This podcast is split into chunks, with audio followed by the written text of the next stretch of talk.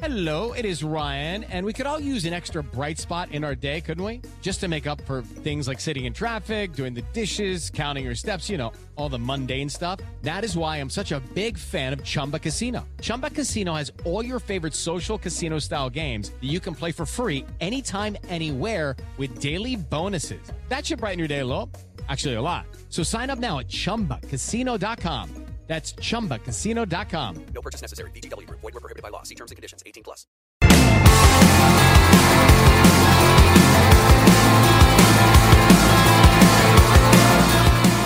Hey everyone, today's guest is John O'Callaghan, lead vocalist, guitarist, and pianist for the Tempe, Arizona rock band, The Maine. John and I take a deep dive into their fan favorite, Black Butterflies and Deja Vu, from their 2017 album, Lovely Little Lonely. John spoke about how it was during the writing for this album that he began to really work on the quality of his demo recordings, trying to bring forth a more full vision of what he was hearing in his head, rather than a simple voice recording on his phone as he had done previously. We talked about how locale can shape an album's sound and how much John loved recording this record out in California. John spoke about their working relationship with producer Colby Wedgeworth and how he was an integral part to the final product that the song became. And John lets us all in on a little something that not even his bandmates know that the inspiration for Black Butterflies and Deja Vu actually came while he was channeling his inner Grateful Dead. So grab your peace pipe, crack a beverage, and let's get into this thing. Hey, hey, have you heard? Chris DeMakes a podcast. Hey, hey, have you heard?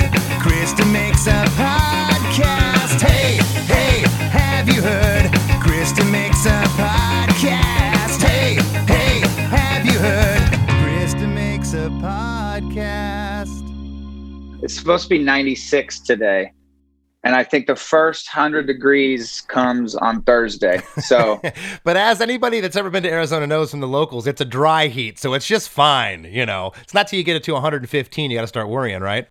what's so funny is I, I I've been doing like a little um a little radio show kind of thing on Spotify and I literally was recording my my 15th episode right before I started talking to you today and I was saying that like I don't know how many times I have said it's a dry heat or heard it's a dry heat from other people. It's like, and now at, at 32 years old, I'm like, I it's just like so ingrained, so indoctrinated into what I'm saying from being from Arizona that it's like, this is, it's just like so, for so long, it was like, you know, I was like, yes, it's a dry heat. It's a dry heat. I hate humidity. It's a dry heat. And now I'm like, I love dry heat. This is perfect. I love being here. I'm old now. It's it's awesome for the bones. I, of course, have quite the contrast being uh, the band being from Gainesville, Florida, and me living in Florida most of my life. Uh, the humidity down there, you can cut it with a knife, so it's ridiculous. So For it's, sure. It's, it's def- definitely a trade off. But, uh,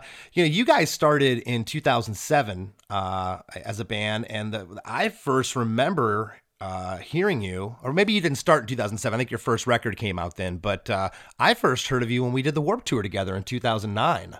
And I remember kind of, and it, and it wasn't a, a chuckle at your expense or making fun of you, but I remember seeing you guys walk by and you had these red outfits on, and you were just, I don't know if you remember those or Yeah, not. yeah. but- Oh, yeah. Yeah, yeah. You were you were all matching, and I remember looking out. I, I think I was on the bus the first time I saw it. And I said, "God," because at that point I was older than you are now.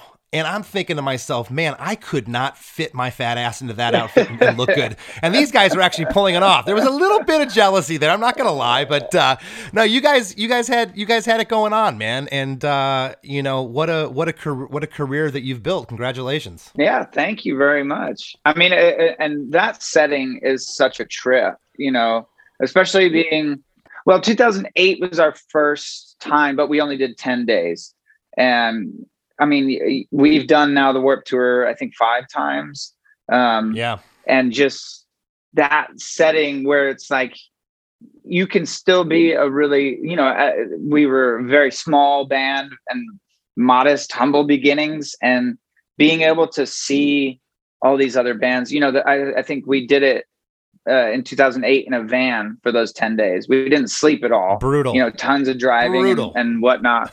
But to see that you know to see that there's other bands like your band in these big buses and it was like that's what you can work towards and you can also be very cool to other bands and you don't have to be dicks and you can share the stage and it's all sort of this i don't know it was like that first moment of like camaraderie like that moment where you're like yes we are all doing the same thing and yes we were we were we were all kind of working towards the same goals so i, I don't know. It was a really influential time. Yeah just a really special time. And, and it's a it's it's a trip to think of you know 15 years later 14 years later. It's wild. No it, it really is you know and when, when we were that band that young band that would have been back in the 90s our first couple of Warped tours it was just all the kids that were out there. I mean we were playing to everybody. 90% of the audience knew who we were. By the time you guys got on the tour you were you were uh, experiencing that and you were benefiting from that. We were the veterans out there but we kept doing the tour because we kept getting new pockets of fans every time we did it. Sure. we had we kind of had we kind kind of had to. It was like the perfect storm, and we definitely, uh, not in a bad way, not like it was eh, like, oh god, we don't want to do the tour. We, we hell, we kept doing the tour. We played the last show in Atlantic City in 2019, you know, so we uh, uh, kept doing it though, because like I said, we kept uh, getting these pockets of fans, and and I've never ever felt uh, a traveling tour quite like the Warped Tour in terms of camaraderie. It's yeah. just uh, what a what a beautiful thing that Kevin put together. I can't I can't say enough about it. It really was. Yeah, it really was. It's it, and it's definitely I don't know it, in the in the land of sentimentality now, where you're like we missed a year of our lives in 2020. It's like that kind of stuff really stands out when you're like, oh man, that was such a blast and such a such a time to like I don't know rally together and and just work towards having a good day. Right. You know? Well, as I as I researched you guys a little further, I, I, noticed some similarities between our bands. We both worked with producer Howard Benson at some point. Oh, nice. Uh, Howard did a, cu- a, couple of our records, and uh, I also noticed I don't know how you put this together, but you did a couple records later with another guy uh, named Benson. So I don't know if any band that's ever done had two producers with the same last name that are different guys, but I thought that was pretty cool. But uh, the reason I wanted to bring up a producer thing, and we're going to get into this later when we start breaking down the song, was uh, uh, Colby Wedgeworth, who, whom you've worked with a number of times now now, and uh, I love his production. Uh, it's just rich and full, uh, and, and like I said, we'll we'll get into that in, in, in, a moment. But I thought that was cool that you guys had worked with Howard. I actually had Howard on the show as one of my first episodes. Oh so. no way! Yeah, yeah was, I haven't we, talked to Howard in so long, probably since we did the record. That's crazy. Yeah, yeah. So uh, we, we we have a, a good a good rapport with him. Black Butterflies and Deja Vu uh, was released on March 2nd, 2017, uh, to streaming. Uh, the record Lovely Little Lonely uh, was released about a month later on April 7th, 2017. The previous album was American Candy, which was about uh, exactly two years prior, released on uh, March 31st of 2015. Between the American Candy record and Lovely Little Lonely, where were you in writing Black Butterflies and Deja Vu? Where did that come in? I remember American Candy. I think we did um, we we did the Warped Tour that year, and that was like us coming back, and we would have been wearing blue at that time, uh, not the red. So we were we were switching up the color palette. But the record prior to American Candy, which was a, a record called Forever Halloween, we did that with the other Benson, the Brendan Benson, out in Tennessee, and the response that we got from Forever Halloween not as well received as some of our other records. And and I, I remember getting a lot of questions from fans after shows because we we tend to stick around after the shows and talk to everybody. And, and we've made that very much a staple in our band's uh, existence. But a lot of people were asking me like are you okay? Because i felt like there were a lot of dark undertones to, to forever halloween. And I, I think I was okay at the time. I, I, was dealing with just my own personal stuff, but I felt like the way that the record aesthetically felt, the way that the the songs were recorded on Forever Halloween, probably lent themselves to more of the brooding, kind of darker themes that our band has kind of toyed around with. And so, sorry. So basically, this is the long way of saying Forever Halloween set up American Candy because I, I, wanted to dive more into the pop sensibility of the Maine and the poppier side of what I enjoy about songwriting. And Colby ended up kind of, uh, we had experienced working with Colby on Pioneer, which was before Forever Halloween. We sort of went off a different route, and Colby kind of kept doing his thing, and we got him on board for American Candy. And and after writing American Candy, uh, we toured on it, and and I think the cycle for our band was always about two years, like you said. It was always, you know, you put out a record, you tour for about two years, and then in the in between, you write for the next record, and then you kind of restart the cycle. So I would have been writing for Lovely Little Lonely towards the end of that two year period. Um, So from 2015 to 2017, it would have been towards the back half of that. I know you play guitar and piano. Do you typically compose on one or the other, or just uh, just depends? And and what did you compose uh, this song on? Well, really, it, it, it depends on what phase of my life I was in and what instruments I had available. So for American Candy, I would have been doing a lot of just voice memo guitar stuff. And then for Lovely Little Lonely, I started to really dive more into trying to make more polished demos. So I was in Pro Tools and started, you know, really kind of building tracks as opposed to just having these caveman style voice memos and just like hums and grunts and, you know, guitar string sounds and stuff. So this would have been like the sort of the the phase of of really diving into more of the production on my own and diving into to recording on my own. And how close was the final product in terms of arrangement, lyrics, uh, to that initial demo that you did? Did you did you spend a lot of time on the demo, or was the demo just kind of kicked out and it was what it was and became became what it uh, what it is? Well, so the demo itself actually we would have kept it up in the demo version. So the chorus ended up being that Fallout kind of Yeah, uh, A B style. So I remember being in Heber, Arizona, which is uh, up north, in our guitar player Jared's parents' cabin, and we kind of hunkered down and did a lot of the pre-production for Lovely Little Lonely there. And Colby went with us, and we basically brought all these demos, and, and Black Butterflies was one of those. And we we just said, "Hey, like, what do you think?" You know, and and we trusted him uh, to, to a, a very very deep extent. The relationship was just so just harmonious in that we, it was just like a, a good it was like a sixth member. It was like having another person in the band. And so Black Butterflies he took it to that fall, you know, that that anti-chorus place, which was uh, I think really new territory for us. He really wanted to to drive home the idea of this up tempo, upbeat, and then really what are you going to say you know here's the moment where everybody needs to be listening and that was i remember being in the room and and, and hearing kind of the piano come to life and and we're kind of just back back and forth you know trading off harmony ideas and, and melody ideas and um yeah it was just a really special time it's so funny. I I love when. Uh, artists are open to talking about and, and giving accolades to the producer because I, I can't stress enough. You know, no disrespect to you guys. If you would have went on your own, maybe cut demos, you know, that chorus might have just been, you know, a four four dr- drum beat. Absolutely. You had, you had to have the producer have this vision of, I really want the listener to hear what you're saying lyrically here. I want it to hit them. You know, the producer coming in with that idea of it can be this and you going wow you know I, i've actually felt the light bulb going off my head of wow i never would have thought that And if you- Absolutely. if you, can open your mind and your heart to that you can really really advance your songwriting. Um, i want to touch real quick and then we're going to jump into the song.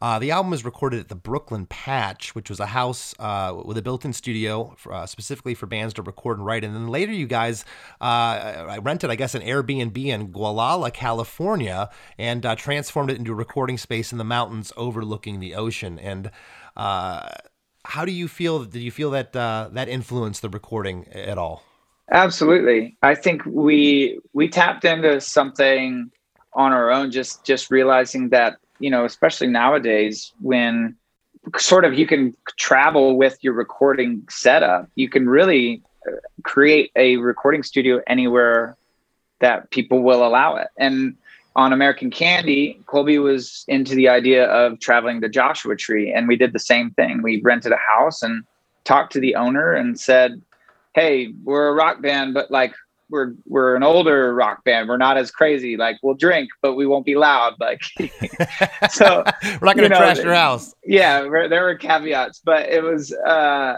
yeah, the same kind of deal. We we ended up we wrote the song in New York at the Brooklyn Patch House, which was just a crazy brownstone, like four stories. It should not, we should not have been allowed in that place. They let us record there. We wrote the song and then brought it to Heber, broke it down with Colby. And then, like you said, we went to Gualala, California, which I had never heard of in my entire life.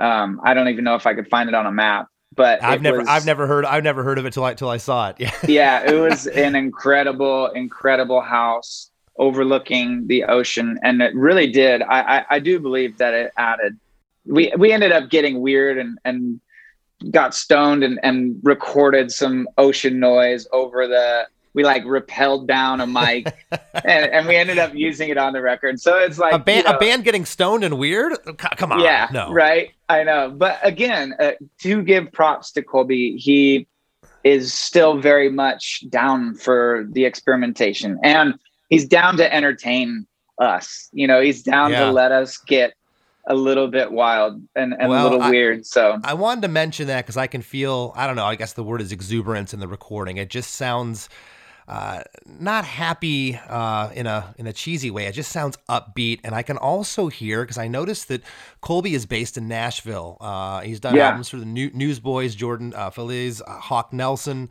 um, some Christian artists and, and bands. But I can kind of hear n- uh, not a country tinge, but I can hear that pop Nashville kind Sure. of country. I don't want to say country sound because your your song doesn't sound country, but I can I can hear that coming through. And I I, I brought this up about where you guys recorded because I've never talked about it on the show. But you know, my band, you know, Less Than Jake's done a couple records. We did one in Malibu, and when I listened to that record, I can just hear, I can feel it. I can feel the California beach vibes. And we made another record called GNVFLA in Chicago in 2008, and it was in the middle of this dark winter. And damn if that record's not dark. I can Yeah. just, I can just feel it, you know. So the other thing I haven't, the other thing I haven't brought up on the show, and, and uh, we'll get into the song. Uh, I've never specifically went and asked somebody after almost 50 episodes now or over 50 episodes, what does black butterflies and deja vu mean? Like the summary of the feeling I get, or what does it mean conceptually? Just- like what? Just just the title. We're going to get into what the song means in the lyrics, but just that ti- it's a very it's a different title. It's strange. Yeah, the title itself came from an, a, a fit of deja vu while seeing a black butterfly. I kid you not. I know it sounds really lame. That's awesome. That's awesome. Yeah, it was uh, in Gualala as I was writing the lyrics um, for the song and attempting to.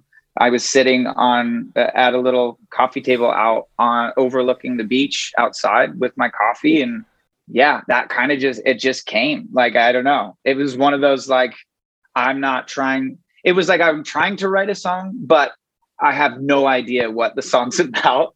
And it was like again, kind of with the idea of where you record, you just kind of let it all be a part of it, and and No, I- that I just like kind that- of crept I- through. I like that it's literal because sometimes as artists we like to get artsy fartsy and it's like oh black butterflies and deja vu. It came it came to me in a dream but I, I, Yeah. I like uh, I, I like I like how this was uh, it just was what it was. That's great. Uh, the song is three minutes and twenty three seconds kind of right there in the in the in the pop uh, uh, length wheelhouse.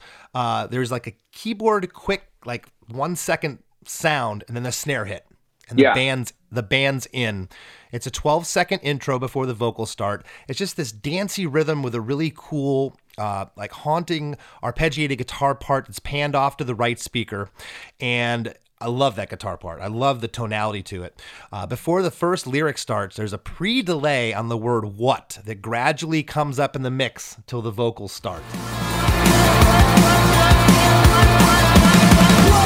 What would you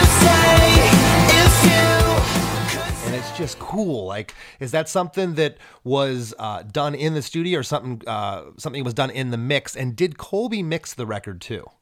He did, yeah. He did. Okay. Um, yeah, so all like the delay throws and stuff that that I think that's a testament to where our relationship was as singer and producer too. Is just I would be able to relay like you know ideas and and you know hey I'm hearing a whoa whoa whoa whoa and he'll be able to bring it to life pretty quickly. So uh, it, it was a that was a post production kind of move. So Okay, so It- probably it a mixing or yeah. something. yeah, Yeah. it was a mix thing. I, I I love that. It's a great way to kick off the verse. And like I said, 12 second intro. It just hits you, and then then you're in.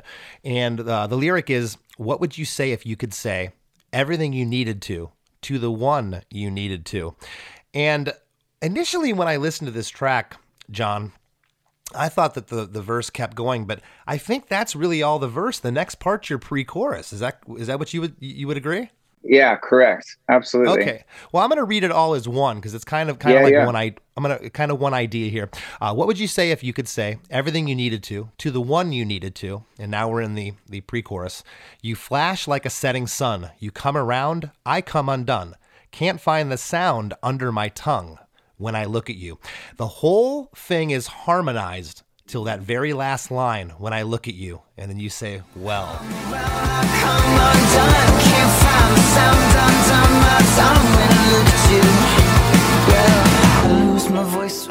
and it adds this uh, personal touch. I've, I've talked about that before on the show where everything else is, is harmonized. It's the band, but that line, it's like when I look at you, it's just you saying that. Again, from the original demo, do you recall?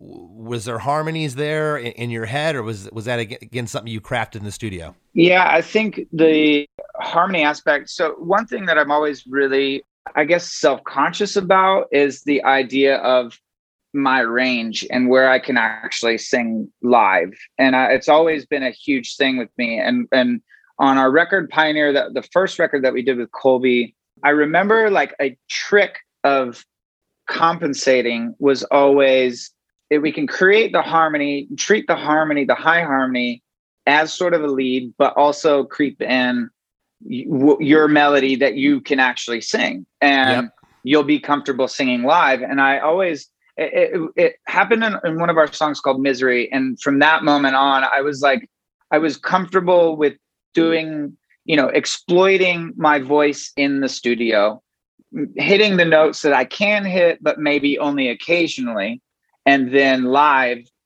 I either you know I'll I'll take it down and, and sing that that lower you know vocal line and let Ken our guitar player sing the high harmony and make him do all the grunt work. Hey man, musician to musician, thanks for giving a damn. A, a lot of guys don't think about this stuff, and, and and and ladies, where they'll sing out of their register, and you go see them live, and you're like, okay, this isn't cutting it. So Yeah. it's cool that cool that you're cognizant of that. I'm definitely think of that when I write songs and keys. Like, am I going to be able to pull this off live? We're a live band. You you're, you guys are a live band. Absolutely. So, anyways, uh, I would say that all of the demos for Lovely Little Lonely specifically had that in mind. You know, I was doing these high melody lines and treating them as harmonies, but also in the mix, we were treating them like they could be the lead. So, Colby mm-hmm. and I kind of worked that out. Something else really interesting. You know, the first lyric here, what would you say if you could say, is you singing like in the mix, it's the lead vocal, but the next two lines are almost like a backing vocal. The treatment on the vocal changes, like the delay or whatever's on it, the everything you needed to to the one you needed to. It's almost uh, a different production value there. What would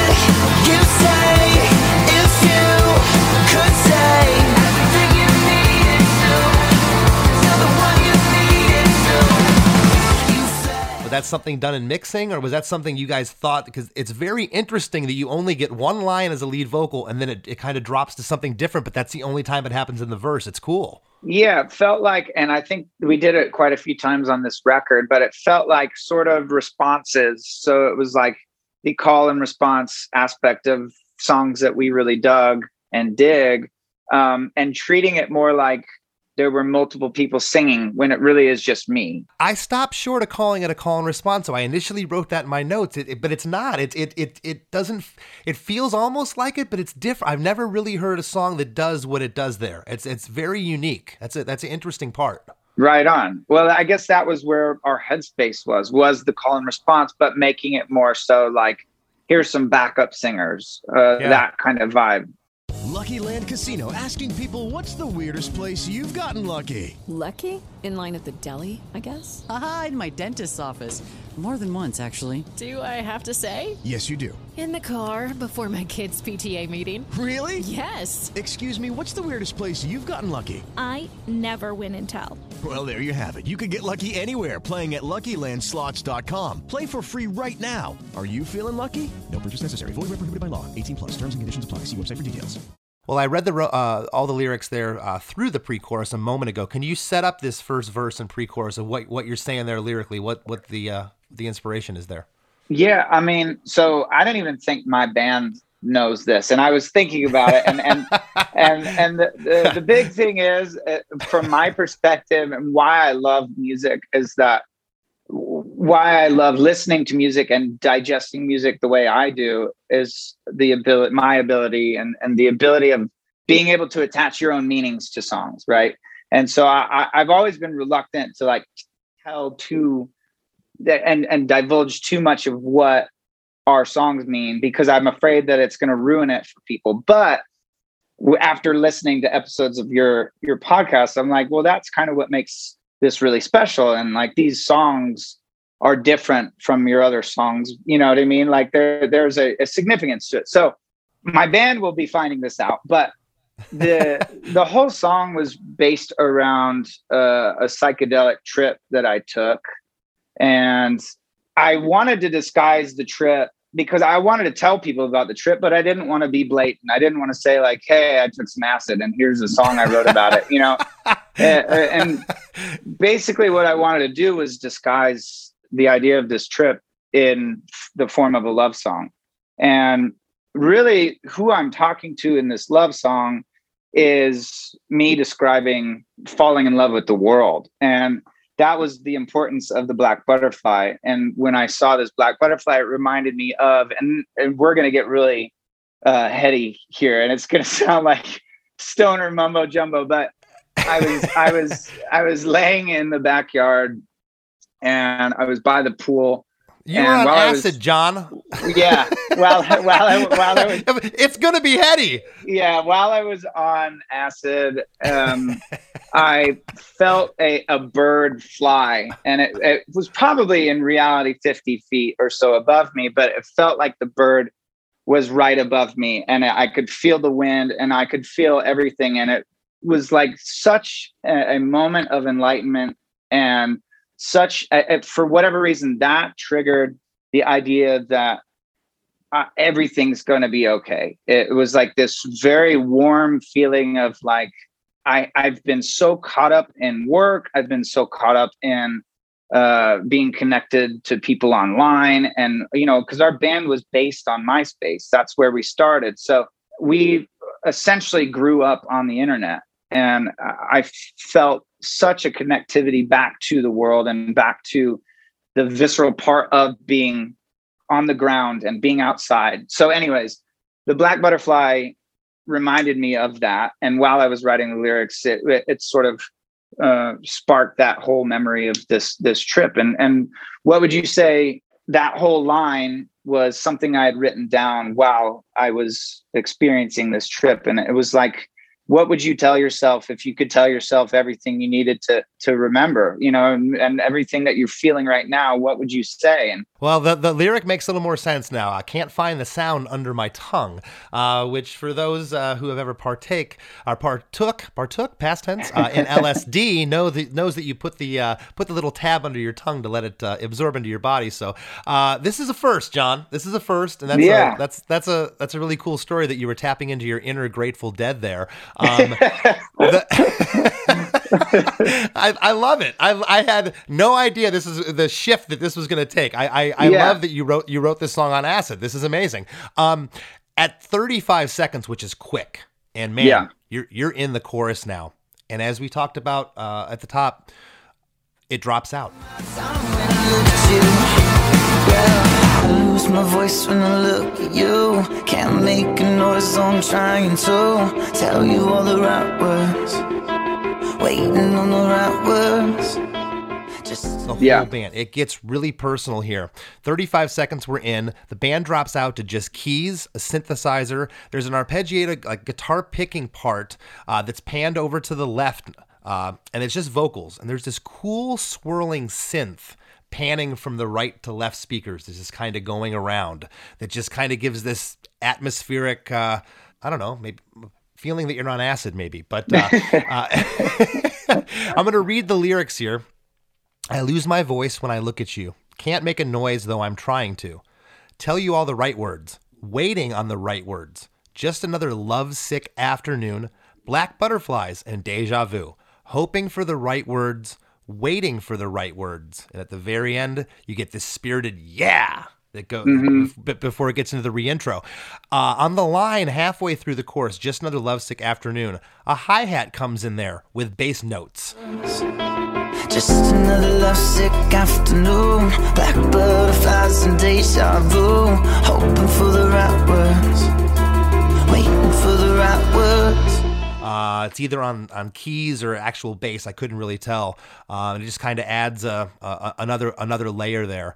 But uh, really interesting how this drops out. But it, it really gives you that that emotion uh, that, that I think that uh, you guys and Colby Colby were going for. So so set up these lyrics, please. I guess even more so than the lyrics, I remember the actual moment where Colby um, said, "What if we try the piano?" And that was like the uh, holy crap moment while we were doing the pre-production bit.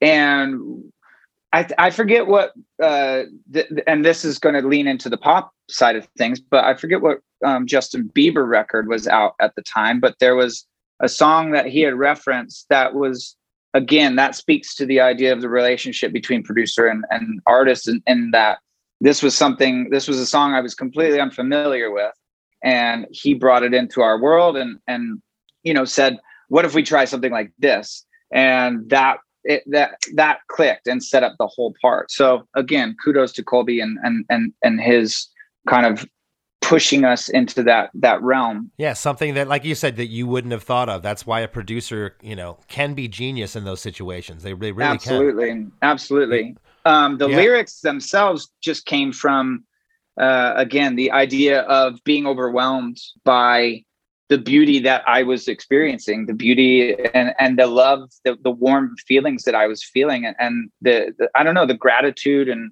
you know i don't want it to sound like uh, it, it, it was such a religious experience it was such a spiritual experience and it wasn't like you know, I wasn't abusing the idea of this trip. I was leaning into the idea of how beautiful the world was and and how it didn't matter what I was wanted to wanting to say or or it didn't matter what I said at all uh, because I felt everything. It's almost like a love. Not to interrupt you. It's almost like a love song to yourself. You know, I- I, I Absolutely. thought that, I thought this was a love song. I figured boy meets girl, or you know, it's it's it's a traditional. Just just you know, take, taking it verbatim. But uh, that's really interesting how you you felt this uh, this oneness with the earth. I guess. With yeah, and, uh, and and again, I think that's what I was trying to do was was to sort of disguise that that idea because uh, now I I hadn't met my wife um, until that April seventh when the record dropped. Love of the Lonely is when I met her, and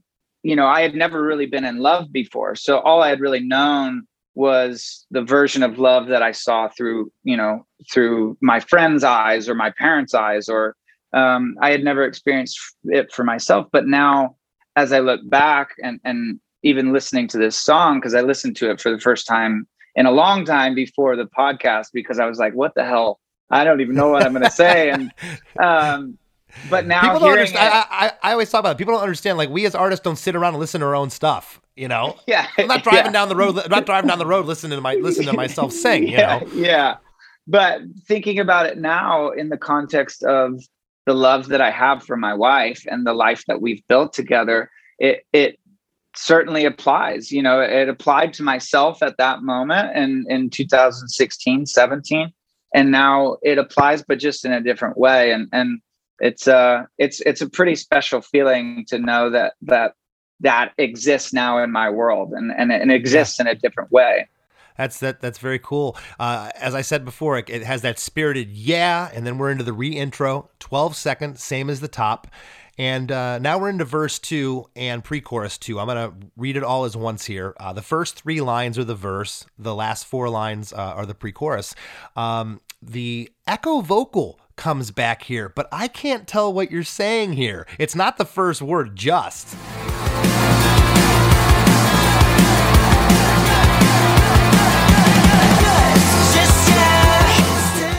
What what what are you saying that builds up there? I, I It, listened in it headphones. like, actually it is. I think the way that the delay kind of cut off the T, it it mumbles the whole word, which is interesting that you say that because somebody we had just played it live, and Ken, our guitar player, ends up doing that live now, and uh, somebody commented on it was like, "That's the first time I ever noticed that he's saying just." So you can it's it's very apparent it's what at the start of the song but when it comes in there and i just thought it was cool. I'm like you know what? I think he's saying a nonsense word. I don't think he's saying anything there but you Yeah, are saying yeah. ju- and we've been fooled on this show before with stuff. It happened in a in a sum 41 episode where a lyric was you know some people hear it this way and hear it the other way and a lot of times it's the delay or the pre-delay that you have on a vocal. It will really mess with, with with what you're hearing with the syllables. It's it's very interesting. So we get into uh, verse number two. Yeah. And I'm gonna I'm gonna read the lyrics now. Just yesterday, north of LA, I couldn't help but think of you. Every time I think of you. You crash like a rolling wave. You come around, I lose my brain. And then the back half of the pre-chorus here is the same lyrics as the, as the first time. Can't find the sound under my tongue. Everything up to that point, verse and pre-chorus, has harmonies on it, vocal harmonies. And then the last line again is naked. It's just you. When I look at you, well, and now you're into the into the second chorus. So set up those those lyrics if you can. And I'm, kind of understanding that I'm uh, I'm assuming uh, Gualala is is north of L.A. Yeah. So it was uh, inspired, like you're, you're saying, on the drive out. And I had, I, I think up to that point, I don't think I had ever taken the PCH. Like, so I don't think I've ever taken the one all the way up like that.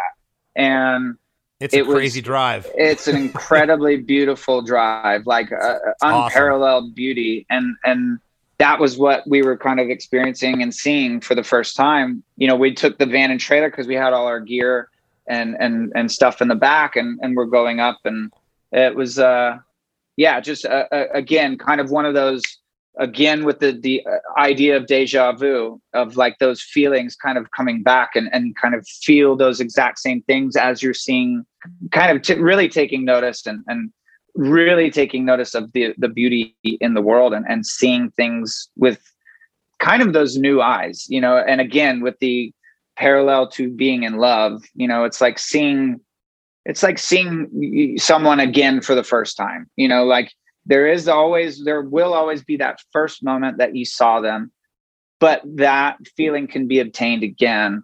And it can happen and it, it- it's like hearing a song that creates that nostalgia. It's like oh Yeah. my god that kind of takes me right back. And and i guess that was what i was saying in this second verse was you know i've driven past and through la i don't know hundreds of times and this one just kind of stuck out Yeah, you saw you, you saw a different beauty all of a sudden, which is which is crazy. I've I've, I've think we can all relate to that in some some semblance. Where all of a sudden, how many times have I been down, been down this road or this this area, but I saw something new for the first time. It's it's it's really neat. absolutely Um, also, on the second and third line of the verse, I couldn't help but think of you every time I think of you. It's again what John, what, what you're referring to as the call and response. It happens again there in that in that Yeah. second verse, which is cool. After the line where you're alone when I look at you, well, it drops back down again.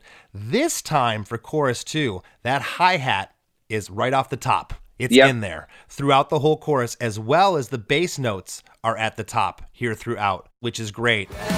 lose my voice when I look at you. Can't make a noise, so I'm trying to tell you all the right words. Waiting on the right words.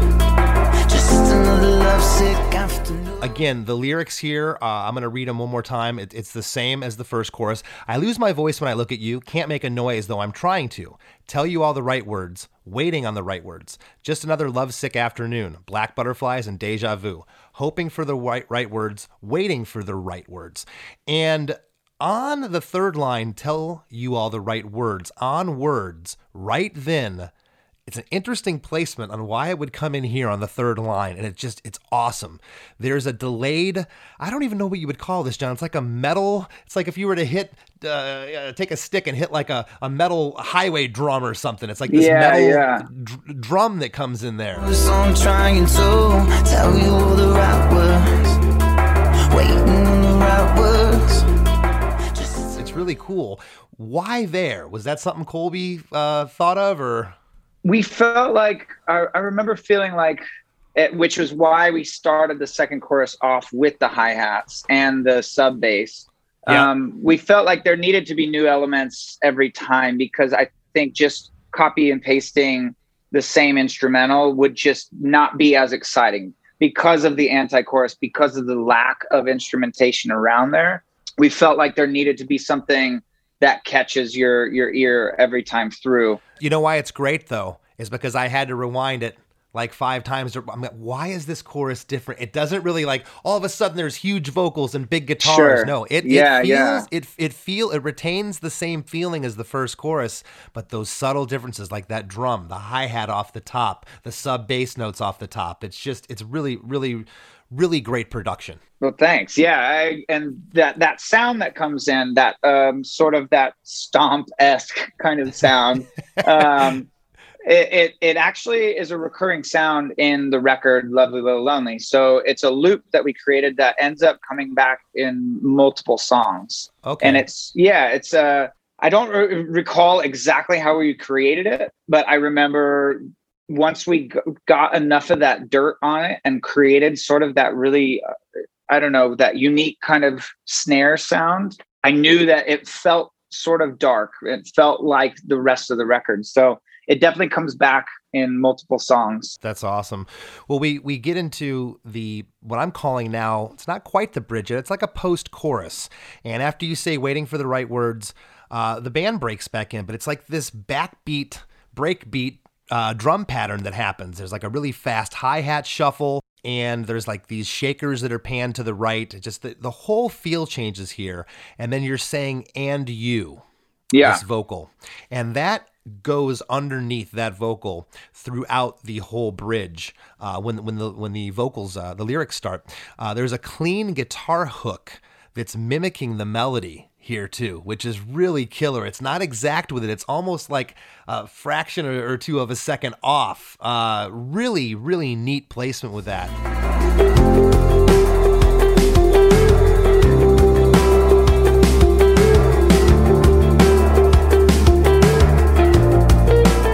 and uh, that clean guitar is ghosting, you know, uh, following the melody throughout. Uh, I'm going to read the lyrics here. I've been searching for the right words, right words, but I can't even find an echo. Don't you let go. There are only 20, six letters I can use just to tell you I won't let go. Don't you let go. There's harmonies throughout the whole bridge except on those last two lines. They're naked. I won't let go. Don't you let go. Give again, giving it that personal uh, feeling. I love the layers here. I love the and you that's that's present under, underneath this whole part. It's a great departure, but it it, it works perfectly.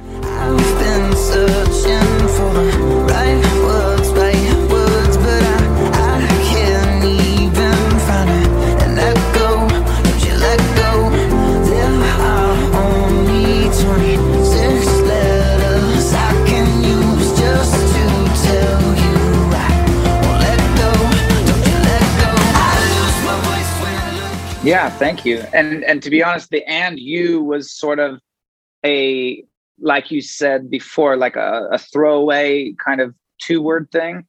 It didn't really make sense in the concept of the song, but it just sounded good, and it wasn't. It, they weren't words until that moment in the studio. So they were just a, a falsetto kind of do do whatever it is, and and and Colby was like, "Well, you kind of have to say something there." I was like, um, "And you?"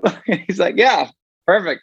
It's great, and it's from this moment that the song really elevates. It's from that bridge part where you're now you're introducing all this other stuff, and at the very end, you know, don't you let go, then bang, you're in the last double chorus, which is really powerful because now the whole band's in. It's not broken down. It's sung up an octave. There's harmonies on it. It's just like the lights really come on here. Uh, I, I wrote powerful in, in, in my notes.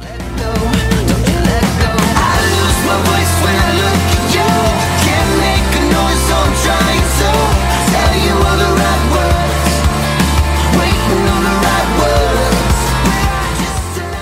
There's off placed backing vocals here and there throughout the whole thing, these call and responses that are that are happening in and out, and they don't really follow a rhyme or reason. I didn't like put them exact in my notes because I, I wrote here tons of vocal layering at the end would get confusing to try to completely analyze it for the listener because it's kind of all over the place, you know? Yeah. And, and, and I- yeah, and, and not in a bad way. It's just, No, whoa, yeah, yeah. There's so, Yeah. there's so much, so much going on. And I'm, I'm going to attribute that probably to Colby. Yes. Yeah, this was uh, so our brains were thinking of this song as uh, A B A B, and then this whole section that you just explained was in our heads. That was like, uh, well, now it's going to sound like a pregnancy, but it was a C section. So that was that that was that was like the our outro kind of, and we didn't really think of it in terms of like, here we're going to revisit the chorus. We just felt like it needed to to build and ramp into this explosion kind of like you're saying the lights on moment. And I, I uh, we knew we were going to revisit the vocal lyrics and the line but it didn't necessarily like you said it was an octave up and then it was like this it was kind of sort of like the and it, it, now when we play it live it's like the moment that everybody's looking forward to in the song you know? It's like Oh, the moment when when people are really like ramping up and and you can kind of feel the energy build in the crowd especially when the the first kind of part of that when that snare drum kind of comes in. Yeah. and, and with the vocal production we definitely wanted it to just feel like uh, that chaotic kind of energy you know it, it needed to feel like there were you know multiple voices and and not the it wasn't the bad sort of part of the trip. It was the the climax of the trip. It was like this is the the the most amazing feeling kind of of the moment so yeah Yeah, it, it, it's what we refer to as- the you know, you're throwing in the kitchen sink, and, you- and you Absolutely. really you really did here, but it's it's a controlled chaos, and this bridge part uh, really was the precursor. You know, it totally changed feels. All these vocals were coming in, and then boom, you just lifted to the to this last. I'm gonna read the chorus uh, lyrics one more time. Not I'm not gonna read it. It's a double chorus here. It's the same thing. I lose my voice when I look at you. Can't make a noise though I'm trying to. Tell you all the right words, waiting on the right words. Just another lovesick afternoon, black butterflies and deja vu. Hoping for the right words, waiting for the right words. And I've discussed this on the show. You know, there's a lot of information there. There is essentially four choruses. It's three choruses, but it's a double chorus at the end. yeah Was there ever talk, but or the initial demo you did, was there other lyrics? Or we know what we should change up this last line here, or did you feel there was an, enough information there? It's just really interesting when you because i i've never really other than uh, reading lyrics of other people's songs i've never really thought about our songs and read them aloud like that. And it's really interesting because the the care and the, the what i was trying to put in the song when i hear it back i'm like oh that could just be dismissed really easily you know like that could just be like oh, that's just some like weak poetry. But in my brain, I was really making sense, and and I was really saying a lot, like you're like you're saying, but without saying a ton. Um, Well, it's a bizarre thing. I've had people on here, uh, guests, say that it's so weird hearing my lyrics uh, you know, spoken back. I've ne- I've never had I've never had it happen. You know, It is weird. I, I, I I always thought, is this coming off as as non authentic or I'm being weird or it it uh, doesn't uh, lend credence to how great some of the lyrics are on the show? But no, it's not that at all. I'm I'm, I'm reading them because you know I'm I'm a- analyzing uh, analyzing your lyrics, but I know exactly how you're feeling right now. I could imagine that it's it, it wow, that's that's different It- hearing them it- back at you. Well, hearing it too, like I'm saying, it, it feels like I am, especially just with the words, especially in the verses. What would you say if you, you know, there's not that many, there aren't that many lyrics, there aren't that many words, but the idea that like people attach themselves to this song specifically, it's one of those things when I go back and write other songs, it, this is a song specifically where uh, it highlights the idea that I can overthink the shit out of things. Like I, I Oh, yeah. really can overthink everything. And a simple chorus like this and a simple set of verses and then just a, a- an instrumentation at the end that really kind of sh- just brings it all together. It shows me that it's attainable to be simplistic yet still have depth but people w- can still appreciate that and there's nothing wrong with it you know and, and i've revisited that concept so many times where it's like dude, you're really stretching here. Like you're trying too hard, you know? I think this this is perfect. I don't think there needs to be anything else. Uh, uh, and and your fans can attest to it. They've made this a fan favorite. You know, I'm a sucker for a pop hook, and this thing is, you know, there there's more hooks in this thing than a tackle box. This this song is it it just it just keeps building. the The last half the, of the double chorus here, it's the same lyrics that uh, that I've uh, uh, read. On the line, I lose my voice and I look at you. That guitar comes back in, mimicking the vocal melody there. Yeah. You know, just another thing, another layer, Yeah. another an, an, another hook, which is so great. There is harmonies on the first four lines, and at waiting on the right words, you had said "let go" a couple times, and it's almost like this distorted uh, kind of vocal effect that's on on that uh, line "let go" uh, before the very end, when it's now no harmonies. This is just you saying just another lovesick afternoon, black butterflies and deja vu, hoping for the right words, waiting for the right words. It's just vocals and keys. There's no harmonies. It ends. The song ends with that swirling synth sound and kind of Yeah. fades out.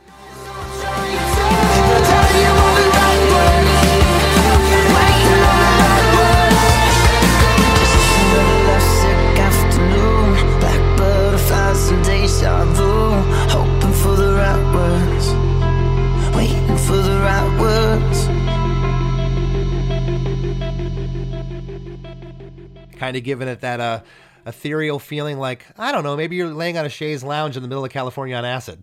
yeah. Yeah. Will everything be okay? Question mark. I love I, I love the way it ends though, man. It's really it's really cool. Uh, do you recall you got everything layered, uh, recorded for the song, and did because and again I, I don't think I've ever phrased this I'm, I'm going to say right now on the show before. You know, you, you got you, you know what the song is. You wrote it. You know what the Mhm. demo was. You created it. You recorded in the studio. But this is an intricate, crazy mix. There's a lot going on. When Yeah. you finally when you finally heard the mix back, was it what you heard in your head? Was it better? Was it because this is pretty grandiose? Yeah, I think um, we've been so fortunate that again the relationship that we built with Colby, where he's got no ego, so back and forth with mixes, it's no problem. He takes no offense to, hey, I, I don't dig the way that this sounds, or I don't dig the way that this feels. He's got none of that, none of that. So it, it's usually pretty. We're pretty in sync right off the, the bat when the first mix comes in. But then there's the tweaks that inevitably happen. But I would say um, from demo to to finished product, this the the the the end result completely surpassed what I had in my in my mind, and I think it really did. I don't know, kind of create that that reinforcement that I that that that conviction that I had felt with the lyrics and all that i think was really reinforced with the the arrangement and the the instrumentation and the mix Well, it's uh, it's a a great pop song. It's just the the the first thing again. Not taking anything away from the writing or the song or the lyrics, but what really struck me was this production. It's just, it's rich, it's full, uh, it's very cool, and uh, I'm, stoked that you, the relationship you have with Colby, it's it's obviously working out. This is a fan favorite. Um, we're gonna wrap up here. Is there anything you'd like to leave the listeners with, or what you have going on, what the band's doing? Uh, let us know. Let us know what's happening. yeah we've got a uh, a new record called xoxo from love and real or anxiety in real time coming out july 9th Did Um, Colby we- produce? he did not we uh self-produced this one actually Okay. um and colby actually has his fingerprints on a few of the songs so this was the first time that i actually sat down and wrote a few songs with colby which was really a, a, an interesting and an amazing experience you know like having his full brain and not just the producer side of the brain and having that full spectrum um, was really really awesome um, actually he he helped on one of the ones that's already out on spotify called april 7th we have we just released a cover of a Fall Out Boy tune today and we it doesn't sound anything like the original um, which What is track? kind of our uh, it's a song called thanks for the memories Oh yeah. and we we did a, a kind of a love ballad version of it. Um, Cool. So that's out, and uh, like I said, I was doing the ear candy uh, on Spotify, and uh, yeah, we're just ripping. trying to we're we're ready to get back out on tour. So I I hear you, man. Well, hey, thank you for taking the time to sit in. I know the listeners are gonna love this episode. I really appreciate it. no, thank you so much for having me. Welcome to us talking about our podcast for a minute. What's the name of that podcast? That's Axe to Grind, uh, and right now you're going to be getting a little, little taste of it, right down to the shaky microphone and all. And my name's Bob. And my name's Patrick, and usually we're joined by Tom. Tom's the best. Tom has a real grown up job that requires him to be at work, but we talk about decidedly not so grown up things like Hardcore music and things that people that like hardcore music tend to like. so that could be the latest shows, uh, revisiting classic material, talking about the new classics, um, all the little dorm room nonsense that you imagine from uh, niche music podcasts that, that you either love, want to love, or hate. Yeah, imagine all the emotions that you have towards a genre that that uh, has impacted your life, uh, and then condense them down to an hour to two hours a week. So triangulate your speakers. Think about jumping off the bed, singing along, dancing like an idiot, and listen to Axe to Grind podcast. As we near the end of the show, here's a band you might not know. Welcome to this week's Band You Might Not Know. If you'd like your band to be considered for Chris DeMakes a Podcast, all you have to do is submit your song and bio to bandyoumightnotknow at gmail.com. This week's featured band is Came and Took It from Fort Collins, Colorado. These guys take the alkaline trio Lawrence Arms and Jawbreaker and mesh it all together for some really cool punk rock. You can find their music on all the streaming services. Here's a snippet of their song, Resume. Seductive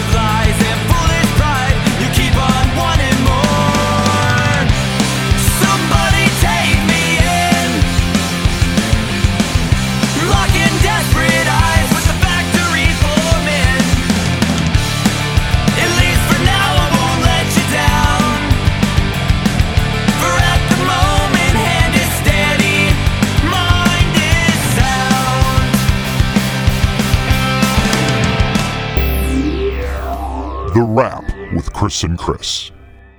So the Maine is one of those bands that I've heard about for years and years, but never dug in. And in preparation for this episode, I dug in, and that band is awesome, man. I can't believe it took me till this episode to listen to them. I kind of feel bad. Yeah, no, and uh, and and and what a great track, you know, and what Yeah. a what a crazy. Crazy story behind the song. I just couldn't believe that that he divulged that. Uh, we got the scoop here on Chris DeMakes a Podcast. Who knew? Absolutely. I thought it was really cool that John referenced listening to other episodes of the podcast before divulging what the song was about. So I guess he was inspired hearing people tell their stories on the podcast. That made me feel good. I don't know if that made you feel good, Chris, but that made me feel really good. No, it, it, it really did. And, uh, you know, Chris and I spend a lot of time on the podcast reaching out to publicists and managers and artists uh, to, to be on the show. And uh, John's publicist actually reached out to us to be on the show. And that's all, all due to John wanting to be on. And uh, I thought that was awesome. And I met that did make me feel good. That was cool. That that really made me feel special. So John, if you're listening right now, thanks, man. We're psyched Yeah, about man. that. and and I, and I meant what I said, and he we kind of had a laugh at it. And I was uh, uh, thinking about this. you know, I remember seeing them for the first time, and ha- them having on their coordinated outfits, and just Less Than Jake my, was just never that kind of band. Anytime we did a photo shoot, I've talked about this before. We tried to dress up, we could never pull it off, and and these guys just had had the look. They went out there and and and and more so than anything, they had that that fan base, that rabid, and it was a teenage fan base on those early Warped tours. Uh, just a lot of younger girls screaming for them, good-looking guys, and I, I knew that they were destined destined for something big. And uh, here they are now, uh, 11 years later, and they're still they're still killing it. Absolutely, man. They're way more than coordinated outfits because I didn't see any coordinated outfits when I was listening to their music. I only had my ears to judge, and they're great. I'm glad that, you know, hey, sometimes it's cool to wait and and and hold off and then it's like it's all new to you you have an entire catalog of music that's all new to you there i'm sure there's bands from the 70s and 80s and 90s i've never checked out that like yeah, it's like it's like a whole new thing. It's like a whole new world opens up to you. Well, and speaking of a whole new world, I I, I love uh, doing this podcast because I've I've learned a lot about producers. I, did, I didn't know who Colby Wedgeworth was before this, who produced this track, uh, and he's a, a Nashville guy. And I just I think this this uh, this song just sounds amazing. The production is just crisp. It's it, it's killer, and uh, uh, I'm looking forward to checking out some of his other productions. I thought it was really cool. We may have touched on this on an episode or two before, but John talked about being conscious of what you can sing live versus what you can make happen once or twice in the studio, which that's kind of important because you can, I don't know, hit some note or sing something that's like kind of out of your range in the studio that and really screw yourself over for the next uh, several decades of your life uh, if you're not at least considering that in the studio. And you know, John's cognizant of that that they are a live band. That when Right. they're making a record, and I've I've gotten arguments with producers before. I'm like, how are we going to pull this off live? And producers looked at me before. Howard Benson, he said, we're not worried about live. We're making a GD record right now, you know. Right. And I'm like, you know, I, I, get that, but at the same time, when your bread and butter is live, that's where you know you, your livelihood uh, sits. You want to be able to to pull it off, especially in the vocal department, which uh, those can be fixed very easily these days. Yeah, man, I totally agree. We are in the world of live rock music. We're not pop acts or something that's just purely recorded. We got to be able to deliver live. So that's pretty important that pe- that people don't come to your show and be like, "They didn't sound anything like the album. They suck." You know, you could be playing your heart out, but people could think you suck if you overdo it in the studio, and that's what people get used to. Maybe we should start playing bad on our recordings so people come to our live shows and be like, damn, they were amazing. they sounded so much better than the album. Yeah, no one's ever no one's ever done it in reverse like that. The record always sounds great, and you go see the band live, and they're they're a steaming turd, you know. Well, you guys sound way better than you do on Pezcore now, right? That's not much of a compliment, but thank you, thank you. I'm just saying. I'm just saying that uh, you know, but you know that there's some people out there that you guys you guys probably play those songs 100 times better now. There's there's some ska fan from the mid 90s like, "Oh, they sounded so much better on Pezcore." I always tell our sound guy if we're having an off night, just turn it up as loud as the PA can, and just put a bunch of reverb and delay on it, and just call it a night. Yeah. You know. hey, one last thing that I wanted to touch on uh, that John talked about, and I think most people, whether they're tripping or not, can relate to the sentiment of wanting to connect back to the the beauty of the world and the beauty of nature and life after we're just constantly inundated by the internet and computers. And sometimes it's nice to just connect back to that, man. And sometimes you don't want to. Sometimes you're like, man, I don't feel like going camping, or man, I don't feel like going canoeing. But then once you're doing it, you're like, damn, this is amazing. And I, uh, you know, could super relate to that because it's easy to just want to sit in front of your computer all the time. Yeah, I did not know where John was going with that whole story, and when he came out and said it, and uh, you know, uh, I don't know if anyone's. Uh, seen a picture of John recently. He's pretty clean cut, good looking guy, and uh, he's telling you know, you, you I just always associated uh, uh, taking acid with uh, you know, I don't know, like Jerry Garcia or something. You know, it just it was the last thing I thought he was going to say. And what a cool story though, and and just how he meant it from the heart, and it wasn't like he was advocating, uh, you know, drug use or anything like that. It was just it was what happened and, and what he he he was being honest about the song's inception, which I thought was was was great. Yeah, for sure, man. And Chris, do you know what else is great? What else is great, Chris? The generosity of the listeners of Chris DeMakes a podcast. You are absolutely correct. Each and every one of you uh, that uh, gives your hard earned money towards our fundraiser each month, uh, we, we're forever indebted to you. It means a lot. And the feedback that we've gotten back from these organizations is just, you don't know how appreciated it is. This month's fundraiser is the National Brain Tumor Society. Uh, all your donations will go to research and treatment towards a cure for brain cancer. Uh, just this incurable disease that. Uh, that we're we're trying to trying to beat, trying to trying to get past it, and uh, anything anything you can give a dollar five ten uh, will help greatly. Uh, please head over to ChrisDeMakesADifference.com. That's where you can donate. This is absolutely um, an amazing fundraiser this month. So yeah, if you can head over to ChrisDeMakesADifference.com, even if you can donate a buck or two, five, ten, whatever you can give, it all adds up. You know, there's a there's a lot of us in this Chris DeMakes a Podcast community. Based on the numbers, Chris, if everybody gave a buck, we'd be able to give a huge amount to these fundraisers each month. And luckily, we have people that give a lot more than a buck. But if everybody could just pitch in a buck if you can, it's greatly appreciated. Yeah, this month's fundraiser is near and dear to our heart. I, I, don't think I've ever met anybody in my life who hasn't been affected one way or another by cancer. So, again, thanks to each and every one of you. And uh, if you haven't already, please uh, head over to Instagram and give me a follow at less than Chris D. I need I need more followers. I, li- I like to entertain. I put up funny pictures and videos and do cool things sometimes. So, give me a follow. Tell your friends to follow me. And uh, I'm still doing those custom songs. You can email me at chrisdemakes at gmail.com. I can write a song for you, that special someone, a loved one, and anniversaries, birthdays, retirement parties, bar mitzvahs, graduations, you name it. I'll write a song for you. And I got to give a, a, shout out again, Chris, to our Facebook group, uh, Chris DeMakes a Podcast Facebook group. It's free to join. Head over, tell your friends about that one too. It's a lot of fun. And uh, uh, we started to give shout outs to, to, to, some of the, the people that post the most. And uh, I want to say hello to Kevin, I believe it's Sealer or Seiler. Chris is saying Seiler. I'm saying Sealer. It's probably Seiler. You're probably right. Mr. Kevin Seiler and uh, Mr. Jonathan London. I know Jonathan London personally. You know Jonathan Yeah. London personally. My good buddy, Geekscape's very own Jonathan London. Uh, he's Yes. always he's always posting in the group, and and we love it. And uh, yeah, we appreciate you guys interacting. I'm in there every day. It's my most fun little corner of the internet. Absolutely. So thanks to Kevin and Jonathan and each and every one of you who are in the group. And, uh, you know, if you think that this podcast sounds amazing and is produced very well, which it is, um, it has nothing to do with me. Um, It has something to do with you. I just, I just, I just re- research the song and sit here and spill back information with the guests. But the, the the magic behind the scenes goes to my man Chris here, and he's going to tell you uh, about uh, his little side hustle. It's not even so much a side hustle anymore. You guys are doing great. It's called We Know Podcast, and tell everybody about it, Chris. Yeah, me and my good buddy Matt Kelly, we have tons and tons of podcast experience. If you enjoy this podcast every week and you've been thinking to yourself, man, I would love to have a podcast, but I don't know the first thing about it.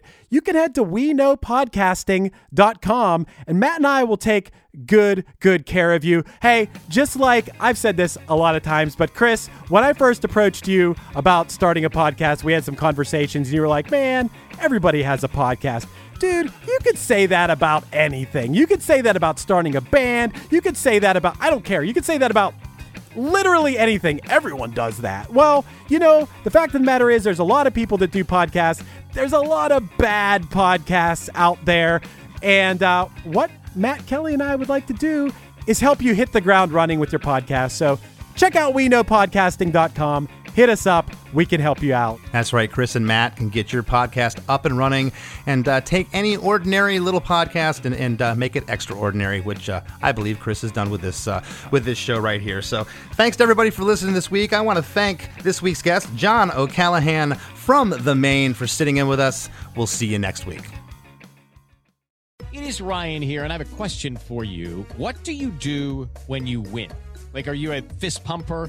A woohooer, a hand clapper, a high fiver. I kind of like the high five, but if you want to hone in on those winning moves, check out Chumba Casino. At chumbacasino.com, choose from hundreds of social casino style games for your chance to redeem serious cash prizes. There are new game releases weekly, plus free daily bonuses. So don't wait. Start having the most fun ever at chumbacasino.com. No purchase necessary. Group. Void were prohibited by law. See terms and conditions. 18 plus. Well, hey friends, my name is Zach Lupetin. You may know me from the band Dust Bowl Revival, but I also host a music discovery podcast called The Show on the Road. For the last five seasons, I've been able to dive deep and have intimate chats with folks like the Lumineers, Ani DiFranco, Vulfpeck, Keb Mo, Lake Street Dive, Bela Fleck, and more. So, guess what? After 150 conversations with some of my favorite songwriters from around the world, we are bringing brand new episodes to the Osiris Network. New interviews and intimate acoustic performances will be coming at you this summer. And which episodes are coming next, you ask? I am Zach Goody, the lead singer for the band Smash Mouth. Our band is called Milky Chance. We are based in Berlin. My name is David Shaw. I sing and write songs with my band, The Revivalists. Trust me, these conversations go some wild places. So, subscribe to the show on the road on Osiris, and we'll see you soon.